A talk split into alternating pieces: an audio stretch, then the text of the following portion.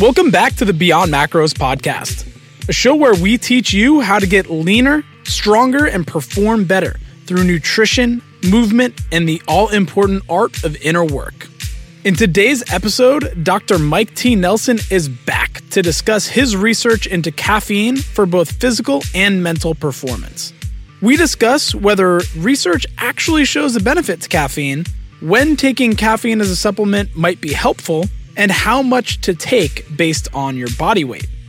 And before we dive into this episode, I want to remind you that although you missed the boat on this round of intake for our online nutrition coaching program, we will open up again in December 2018 for all of you New Year's resolutioners. You can always go ahead and download our free calorie and macro calculator worksheet at beyondmacros.com/worksheet. The worksheet also includes some more in depth videos about macro calculations, which you can also find on the Beyond Macros YouTube channel. And just a reminder our name is Beyond Macros because there is way more to nutrition than a set of four numbers. That's one of the reasons why we give those four numbers away for free. It's kind of like a CrossFit gym posting their workout publicly on their website online the real magic happens when you show up to the gym, get coaching, and engage with the community. So, let's talk caffeine, that wonderful substance so many of us use for various reasons. Whether it's to help you poo in the morning or to get you fired up for a workout. Whether you enjoy it as legal meth in the form of Jack 3D pre workout, or dressed up with tasting notes like apricot, currant, and chocolate in your favorite hipster coffee shop. You probably consume caffeine as a tool or for fun. No matter how you consume it or why, this episode will serve as your guide to everything caffeine. And here to talk about the research on caffeine is Dr. Mike T. Nelson. Dr. Nelson is currently on the research team for the ISSN's position stand on caffeine when he was doing his PhD, he did some research on energy drinks and whether they actually increase performance. So he is literally dripping in a stew of anhydrous caffeine, monster, and coffee. First things first, let's establish what the effect size of a supplement like caffeine is for some context. And by effect size, I mean how effective actually is it? You're definitely in the single digit percentages, I would say. So creatine probably one of the most efficacious ergogenic uh, supplements we have. It's a caffeine. I would throw that in there also. And even then, for ones that are the most efficacious, single digit percent. So initially, you're like, well, that's not that much. And in the big picture, to someone who doesn't train a lot, it's not really where I would say focus a lot of your time. The benefit of a supplement though is its compliance is super easy. So in reality, do I have most of the athletes I work with take creatine? Yeah, because there's tons of neurologic um, beneficial things. There's, God, I think the last time I looked, there's well over 400 studies just on creatine monohydrate alone. So we know more about the safety than almost anything else, with the exception maybe caffeine. And we know there's, like I said, neurologic, there's other benefits. And you literally, take the scooper out, add it to your protein shake, and drink it. So there's not much effort per se. But if you think a supplement is what's going to be responsible for you doubling your bench press or that type of thing, probably not. Although, even uh, let's say a 2% gain to someone who's a strength athlete on a max lift, that's pretty damn significant, right? You know, if you could if someone came to me and said, "Hey, you know, you've got a big performance event coming up. I can increase your performance by 2% by just taking a supplement." That's pretty damn impressive, you know, to someone who's on more of the uh, elite end of the spectrum. 2% is probably not going to move the needle on your max bicep curl, but on a 500 pound deadlift, that's 10 pounds, which is massive. Now that you know the effect size, let's talk about the actual effects, starting with whether caffeine improves lifting performance. Because although I am currently identifying as a runner, I am a deli meat at heart. It also depends on what type of performance you're looking at. So, for example, like um, if you go to powerlifting meet, you see a lot of uh, lifters, you know, get pretty amped up before their lifts. Not everyone, but in general, I'd say most of them. Now you go to an Olympic lifting meet, and if you see someone doing that, they're probably not going to win. they're probably their first meet and they don't know what the hell they're doing. Um, because Olympic lifting is a much higher, uh, I'd say, fine motor skill. I mean, if you're off by just a hair on the bar, you know, you're probably going to make the lift, or you're going to miss the lift. Uh, powerlifting, not so much. So powerlifting, you can get away by doing things that kind of amplify more of a gross motor strength, which I think caffeine probably falls more in that category. Um, with Olympic lifting, a little bit more fine motor skills, you know, elevated heart rate and kind of the arousal profile usually works in your detriment on that. For the more raw strength output versus fine motor skill tasks, caffeine has some potential benefits. But that doesn't mean that you should go snorting lines of anhydrous caffeine before a powerlifting max out. We'll get to the proper dosage and delivery in a bit. Before that, let's take a look at caffeine's effect on endurance performance. The cool thing Mike mentioned is that the current research on caffeine takes people's genetic profile into account and doses them according to their genetic predisposition. There are some studies which I would tend to agree with looking at the blunting of some of the pain perception. So they've done some studies with uh, caffeine in comparison to aspirin and even maybe combining them because if you think about, let's say, running a marathon, I mean, I don't even care how well trained you are, it it's just brutal, you know. So a lot of that I think is just pain management to some degree. So I think there is a, a big component of that. Um, probably is more of the central nervous system uh, effect and whether that's the pain portion or actually increasing muscular output, things of that nature. So, again, the research on endurance performance shows there may be some benefit. The mechanism is a bit unclear. Is it actually making your body perform better, or does it just make you less susceptible to pain signals? Either way, there is a benefit. And lastly, let's take a look at the potential cognitive benefits in general, although it's uh, oversimplification, uh, caffeine for cognitive stuff probably helps with sleep deficit. Um, probably helps with more things associated with vigilance, uh, paying attention, reaction time, maybe, maybe not. Uh, shooting accuracy is really a mixed bag because with the shooting accuracy, you think about what you're doing you actually need to be pretty damn calm. So, putting more of a stimulant in at some point, you're probably going to cross that threshold and it's going to be very ergolytic. Ergolytic is the opposite of ergogenic, and ergogenic aids enhance performance. So, ergolytic hurts performance. I'm always fascinated by what studies even look at when they measure cognitive enhancement. After talking to Dr. Nelson, I'm even more wary of any supplements that claim to boost cognitive performance. With caffeine trials in particular, it seemed a lot of the research was done for military purposes. For example, for cognition, like if you look at the studies with caffeine, uh, a lot of them were using athletes or, like I said, uh, special forces operators. So for special forces operators, they're looking at Sometimes they'll perform a routine of tasks like a four or 6.3 kilometer run. There may be a marksmanship test, which may or may not involve some level of fatigue. Uh, one of them is like what they call an observation reconnaissance, right? So, can you basically sit still and how well can you sort of pay attention to something that's going on? Uh, there's other ones like a psychomotor vigilance, like how well can you perform these different tasks? And it's not real clear what areas of the brain per se are affected by caffeine and may potentiate some of those. And then you add on the effect of possible sleep. And then now some of those, like a run, is done under uh, some type of exercise stressor.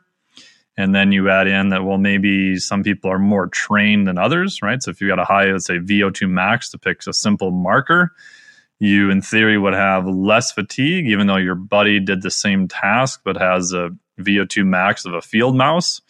He's probably going to be hurting more and more of a sympathetic state. Does that mean that the caffeine may enhance his performance a little bit better because he's more hurting Some data would say maybe. So, in short, it sounds like there are a lot of variables that can come into play when it comes to measuring the effect of a supplement like caffeine on cognitive performance.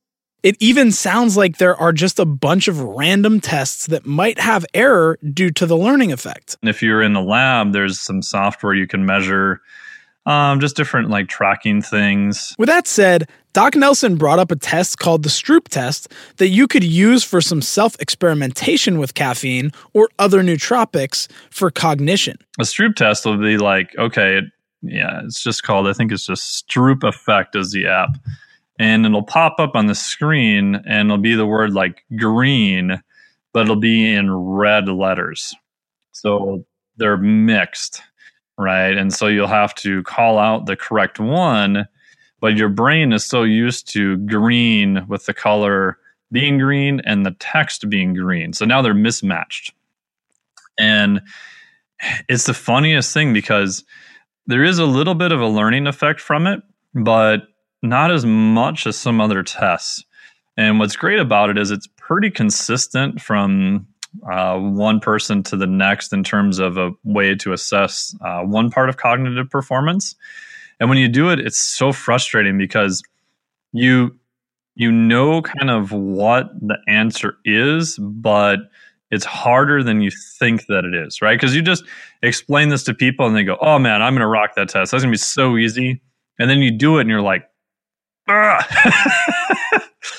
it's like way harder than you think that it is. So, um, but those are some things people can kind of play around with on their own. With that said, I personally don't know how well an improvement on the test will translate to the type of cognitive enhancement I'm looking for, which is generally more along the lines of creativity, making new connections between concepts I already know, and strategic planning. All right, so we have a decent effect size from caffeine, there are some definite benefits depending on what your desired outcome is. Let's dive into the dosing that you need to get those benefits. Doc Nelson and I talked about a few things related to dosage. What's the therapeutic range, meaning what is the minimal dose to start seeing effects, all the way up to what is the dose that might start hurting people. That range is actually quite large. Some studies looked at intakes as low as 80 to 100 milligrams, and the lethal dose is in the multiple grams range. But what we care most about is what is the ideal dose for performance benefit? The caveats when it comes to the most effective dose for performance enhancement seem to be are you a genetic responder or non responder? And are you sleep deprived? But here is what the research seems to say about dosing for strength and power. Strength and power dosages, you're looking at about six mgs per kg. So if you're a 100 kg lifter, you're a 220 pound mammal, that's a 600 milligram dose of caffeine. So if NoDoz is 200 milligrams, that would be three of them. Um, coffee is harder to spec for caffeine everybody says that oh it's only 120 milligrams well that's for a standard cup of like six ounces of coffee which no one drinks just six ounces of coffee anymore you know so starbucks grande or whatever the large one you know those you're getting close to four five six hundred milligrams of caffeine in them um, and it can vary by a huge amount you know well over i think it was 30 to 40 percent variation uh, a study done by i think it was McCusker they went to the same Starbucks, ordered the same coffee, the same type, and just went there like Monday through Friday. And they just did an analysis of caffeine in the coffee, and it was very variable. Even though it's, you know, Starbucks is known for having, you know, pretty tight controls on variations because they want everyone to have the same experience. Um, so even in that setting, the variation in caffeine dose from coffee is pretty high from from one cup to the next. For endurance athletes, Mike actually sent me a study that concluded, and I'm quoting here, Recently removed from the list of prohibited substances, caffeine has been the subject of numerous studies on athletes. It was experimentally shown that an intake of 3 to 9 milligrams per kilogram of body weight improves the aerobic effort capacity of endurance athletes by 7 and up to 35%. So that effect range is between 7 to 35%. Back to the quote indicating that the rate of increase in performance is directly proportional to the dose administered. In addition, caffeine consumption reduces muscle pain after exercise by 48% in beginner athletes. That's pretty awesome. And this is what Mike recommends for his endurance athlete clients. They're notorious for using a lot of uh, caffeine or potentially different types of gels, which is fine. But most of the time, they have no idea what they're doing, right? Oh, I just go get a cup of coffee before a big race. Well, that could have a massive amount of difference in caffeine, and you're not really knowing what you're dealing with. So I tell them just get the you know standard uh, caffeine tablets or capsules and then I just start them at 100, 200 milligrams, and then kind of scale up from there. And then by the time they get to a bigger race, they'll know, okay, I'm going to start with 200 milligrams. You know, I get to whatever mile 15, I'm going to have another 200 milligrams or whatever. It's pretty, pretty methodical. Um, and then you, caffeine doesn't really seem to mess up too much with heat regulation and things of that nature, as far as we know. There's not too much of a concern with that. Um, but I like to just have very controlled dosage so that it's also uh, repeatable. And what I've seen is that the variation from one person to the next is pretty massive. You know, some people use smaller doses more frequently and they feel better and their performance goes up. Some people like to not use anything to start and then save it for when they're kind of more hurting. You know, I think a lot of it just is more of a psychologic thing too you know, you're like, ah, I'm not going to hurt as much during the first 10 miles, but, you know, the last 10 miles are really going to suck. And lastly, the studies for cognitive benefits are super unclear. Mike said the intake is much lower than for strength and power, which we've established is about 6 milligrams per kilogram. But the more sleep deprived you are, the higher the dose needed to see cognitive benefits. Which brings up a really important point about caffeine. What are the downsides? One massive one Mike alluded to earlier. And at some point, people have probably experienced this. You can get too high a dose of caffeine, you get an ergolytic effect, meaning your performance starts to go down, right? Everyone's had that feeling where you're just so, you know, stimmed out of your mind and your hands are shaking that, yeah, performance probably not the best. Again, it seems this effect is even more pronounced for fine motor tasks like Olympic lifting and target shooting. I know for me, I am less creative when over caffeinated and have to switch over to completing the most basic task on my to do list. And the other potential downside comes down to why are you using the caffeine? In practice, though, the, the biggest problem I see it's not so much the the caffeine, but it's why are you using it? It's one thing to say, well, I love a good cup of coffee in the morning. I have, you know, one or two cups during the day. I sleep fine at night. Everything else is good. Eh, I'm not that worried about you.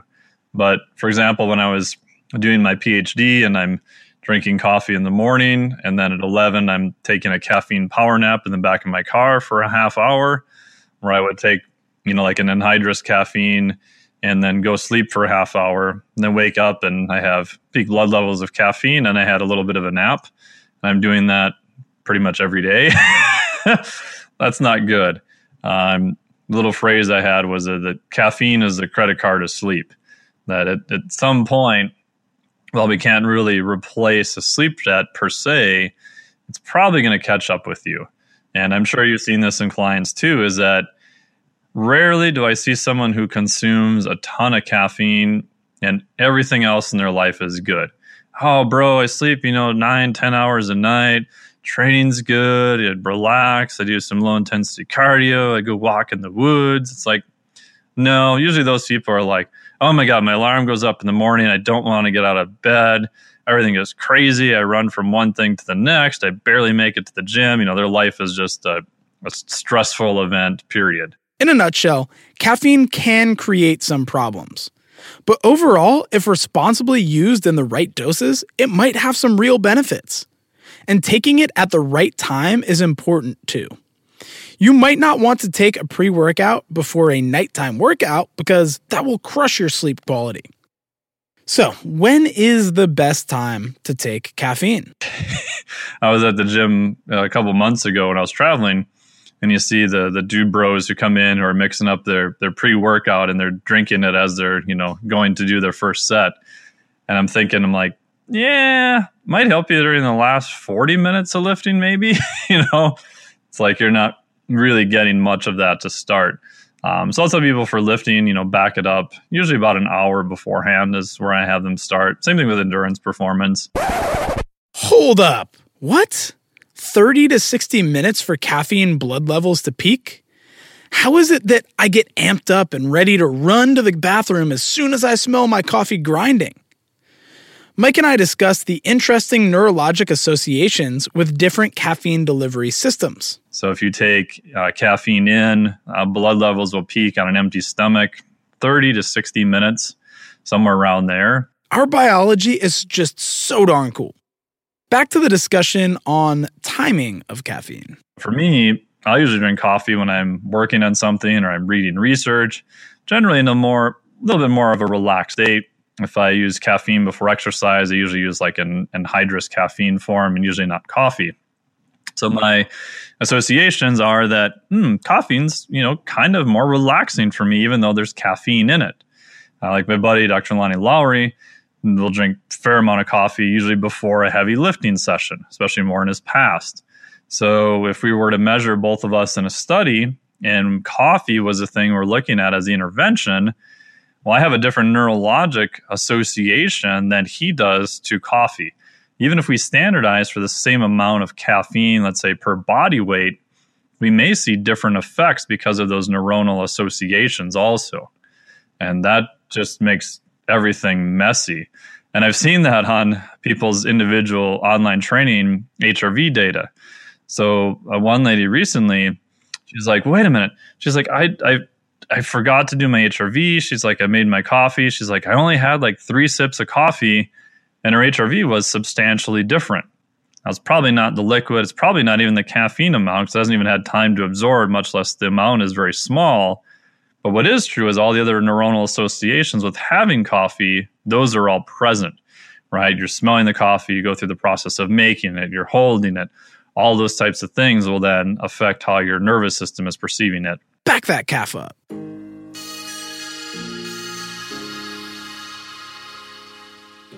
I hope you enjoyed this episode with Dr. Mike T. Nelson. If you did, screenshot your phone with the episode and post it to your Instagram story. Tag at Beyond Macros and at Dr. Mike T. Nelson and let us know what your favorite part of the episode was or any questions you still have. As I mentioned in our last episode with Dr. Mike on fasting and metabolic flexibility, the guy falls somewhere between stand up comedian and your favorite college professor. If you want to learn from him, his metabolic flexibility certification is now enrolling, which you can find at flexdiet.com. I also think his newsletter is top notch. It's the only one I read almost daily because he does a great job of balancing entertainment with education. So go check that out as well. I also encourage you to download the last episode I did with Dr. Mike on fasting and metabolic flexibility two weeks ago. That one was a real banger. And just a reminder that you can download our free calorie and macro calculator worksheet at beyondmacros.com slash worksheet. If you've already done it and have been compliant, shoot me an email at coaches at beyondmacros.com to let me know how things have been going. We love hearing about your successes and learning from your struggles. Don't be a stranger. We're not corporate. We're just your friendly, locally grown global nutrition coaching company, and your experience really does matter to us. Whether you're a paying client or you're consuming all the content we put out for free, we want to hear from you. Anyways, as always, much love, and I look forward to seeing you again next week with an episode about how my dad hit an all time powerlifting total PR at a thousand pounds over the course of an hour on his 60th birthday. The man has some real insights into how to stay fit for life that you won't want to miss.